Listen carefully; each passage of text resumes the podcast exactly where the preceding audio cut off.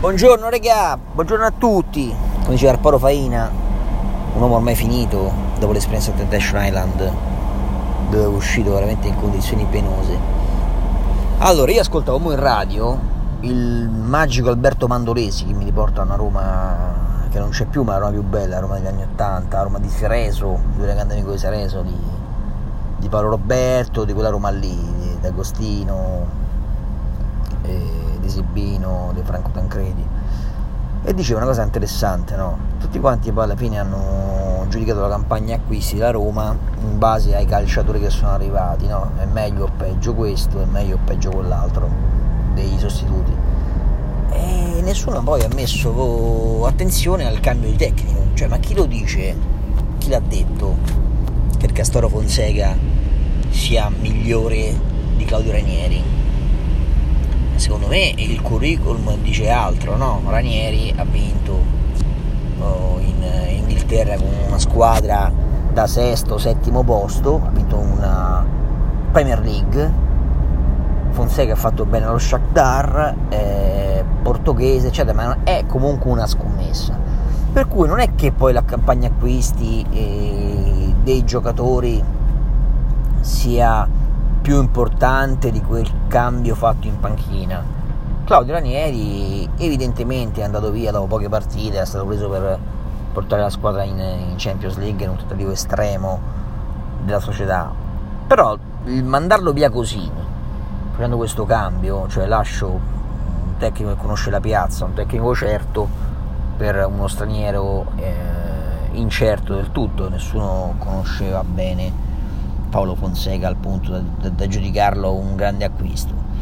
I fatti cosa dicono? Dicono che poi alla fine con quel tipo di situazione non, non, non arrivano guru alla Mourinho in Italia.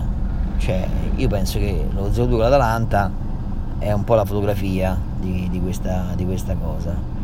Eh, quello che conta, quello che conta, secondo me, è capire che noi non siamo in prima fascia, cioè noi siamo una squadra ormai acclarata che sta insieme al Milan, che è veramente scandaloso, al Torino, che alterna buone cose a cose pessime, alla Lazio, che adesso è una profonda crisi di identità, ma comunque eh, al derby ci ha fatto una capoccia tanta, e, e siamo sicuramente sotto la Juve, il Napoli, l'Inter e l'Atalanta, per cui il nostro campionato è da quinto, sesto, settimo posto.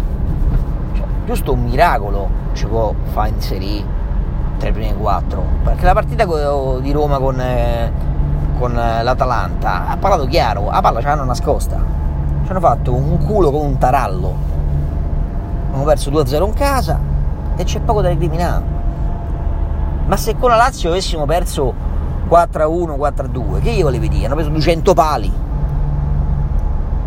Cioè, se la partita di Bologna non fosse finita con De Geco, abbiamo fatto un punto. Abbiamo fatto un gol 93esimo di testa.